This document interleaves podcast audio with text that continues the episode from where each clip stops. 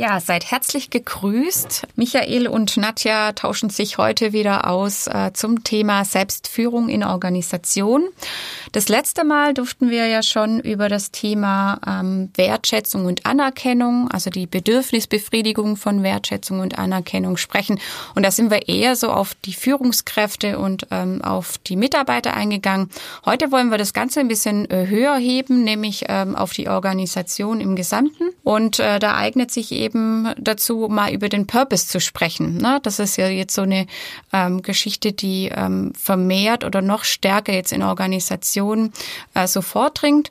Und Michael, vielleicht kannst du uns ja mal erzählen, was so dahinter steckt. Ja, sehr gerne, Nadja, und hallo in die Runde.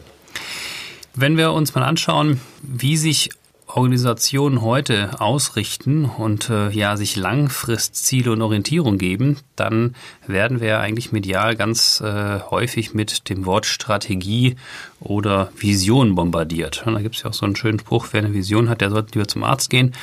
Ähm, nichtsdestotrotz steckt da ja schon auch was, was dahinter. Also ist ähm, die Frage, äh, Wonach richten sich die Organisationen heutzutage aus? Ähm, ist die Vision ein gängiges äh, Managementmittel?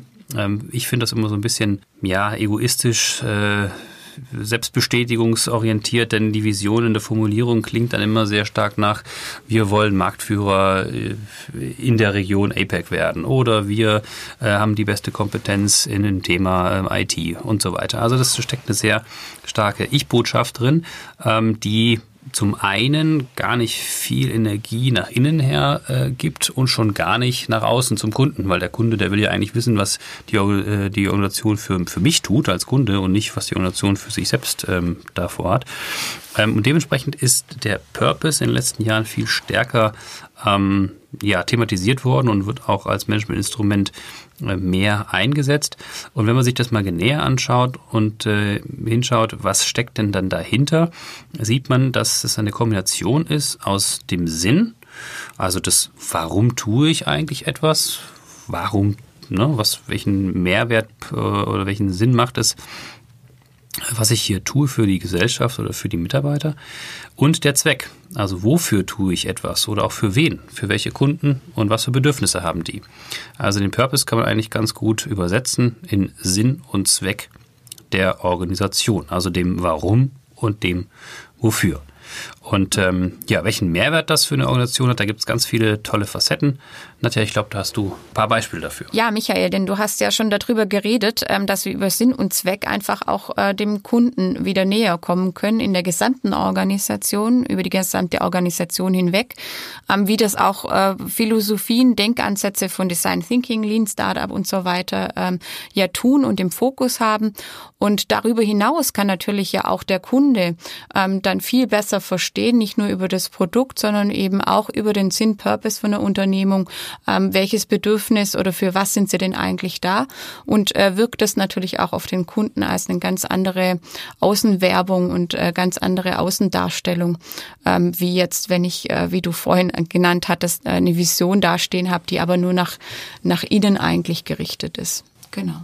Ja, ein anderer ähm, Mehrwert äh, von einem Purpose ist durchaus auch ähm, zu sehen, wenn es darum geht, Mitarbeiter zu gewinnen.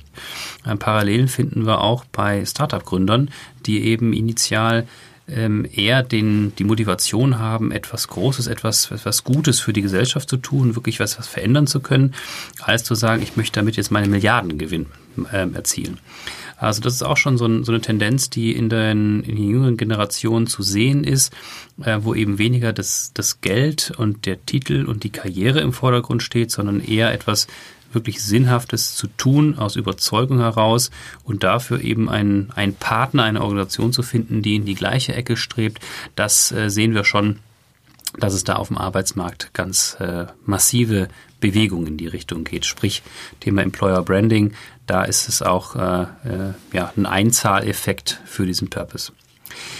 Auf der anderen Seite wenn ich hm, jetzt mir anschaue, ich habe schon Mitarbeiter, die jetzt schon längere Jahre in der Organisation sind und eben ein Gehaltsniveau erreicht haben oder auch einen, äh, ne, einen gewissen Status, wo sie sagen, naja, was ist denn das jetzt, was mich jetzt noch weiter antreibt? Ja, warum soll ich denn jetzt noch mehr Energie ähm, in meine Arbeit rein investieren? Kann der Purpose eben durchaus nochmal einen ja ein Anschub sein, ein Katalysator, ähm, um zu sagen, das macht einfach Sinn, hier habe ich Spaß, wo sich auch meine eigenen Überzeugungen, meine eigenen ähm, Antriebe für das, was ich wirklich äh, erreichen möchte im Leben, ähm, deckt. Ja, und ich dann eben ähm, viel stärker noch äh, mich als Gesamtperson in die Organisation hineinlasse. Da wird der Mitarbeiter eigentlich viel stärker zum Mitgestalter oder in dem schönen Wording ähm, der Unternehmer im Unternehmen, denn ich möchte ja wirklich das, was ich mitbringe als Person und nicht nur als Teilaspekt, ja, als Mitarbeiter, sondern wirklich ähm, als Gesamtperson, der ich eben bin, ähm, wirklich mein, meine Gesamtenergie in die Organisation reintrage. Das ist definitiv auch nochmal ein weiterer Punkt, äh, den der Purpose auslösen kann. Ja, und meiner Erfahrung nach ist auch so, dass es wirklich ein tolles Instrument ist, ähm, wenn es um Entscheidungen geht. Inwieweit zahlt denn diese, dieses Thema in, ähm, in den Purpose äh, meiner Organisation ein? Oder vielleicht eben auch nicht. Ne? Und dann kann ich darüber auch nochmal so ein bisschen eine, eine Steuerung vornehmen und mir überlegen, braucht es denn vielleicht auch noch was, damit es das tun kann? Ne? Und damit ähm, das Thema mehr einzahlen kann in Richtung Sinn, Zweck. Und das äh, hatte ich jetzt schon einige Male erlebt, äh, wie das dann auch darüber hinweg geholfen hat, über das Thema individuelle Bedürfnisbefriedigung, dass einer aus egoistischen Gründen dann eben ähm, an der Entscheidung festgehalten hat. Äh, das konnte man dann relativ schnell dann objektivieren, dadurch, dass man eben entschieden hat in der Gemeinschaft, nein, das ist eigentlich nichts, was jetzt dem Sinn, Zweck der Organisation dienend ist. Ja ein ganz, ganz starkes Mittel. Ähm, denn wenn man sich einfach mal anschaut, was so in Regelmeetings oder in ganz vielen anderen ja, Workshops stattfindet, da werden ja Argumente auf den Tisch gelegt, die überhaupt nichts zur Sache zu tun haben. Nur einfach, weil ich muss halt auch noch was gesagt haben. Das würde das eine viel höhere Effizienz in Meetings herbeiführen, wenn ich mich wirklich nur aus der Rolle heraus äh, melde und argumentiere, ähm, die eben einen Einfluss auf diesen Purpose hat. Das klingt jetzt immer alles so bedürfnisorientiert und so wohlwollend, aber am Ende des Tages ist es auch echt ein ganz tolles Management-Tool, um wirklich Effizienzen zu heben. Ja, und äh, es gibt äh, genügend Hinweise darauf, dass ähm, es einen großen prozentualen Anteil an Mitarbeitern, die ähm, das Gefühl haben, dass sie nur Dienst nach Vorschrift machen. Ne? Und ähm, wir können durch diesen Purpose eben auch erreichen, dass ähm, da eine ganz andere, wie du gesagt hast, Mitgestaltertum eigentlich erzeugt wird und ähm, eben kein Dienst nach Vorschrift, sondern äh, Dienst nach eigener, nach eigenem Gestaltungsmaß wieder entstehen kann. Und dadurch auch automatisch ja äh, was entsteht, dass es weniger nur um das Know-how geht, um das Wissen, ähm, sondern auch mehr um das Know-why, ähm, dass ich auch ganz genau weiß, ah, dadurch äh, kann ich jetzt meinem Kunden vielleicht noch das ein oder andere äh, Zufriedenheitslächeln äh, zusätzlich schenken ne? und ähm, weiß wieder, wofür ich das tue und wofür ich da äh, jeden Morgen zur Arbeit gehe. Ja, jetzt haben wir natürlich, ähm, wenn wir das uns überlegen, dieses ganze Thema Entscheidungsfindung und, und äh, Ausrichtung auf den Sinn und Zweck der Organisation, dann haben wir das ja so ja, vermeintlich ja lapidar beschrieben, dass das dann auch reicht und mehr braucht man gar nicht. Also viele Regeln und Strukturen und Prozesse, die wir heute haben, um eben ja, unsere Mitarbeiter, Heere äh, in eine Richtung laufen zu lassen. Streng genommen braucht man die gar nicht, ne? weil jeder selber, wenn er eben mehr Know-why orientiert ist, das gar nicht mehr braucht. Die Voraussetzung dafür ist aber Vertrauen. Ganz genau.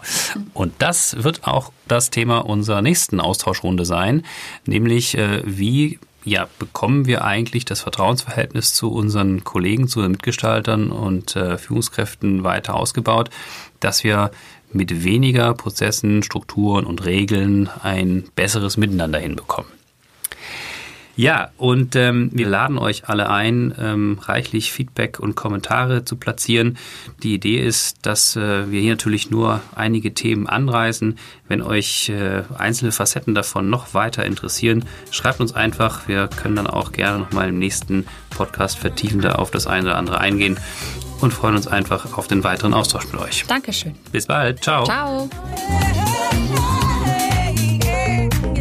Unseren Experience Podcast Agile und selbstführende Organisationen findet ihr auf umlaut.com sowie auf Spotify und iTunes.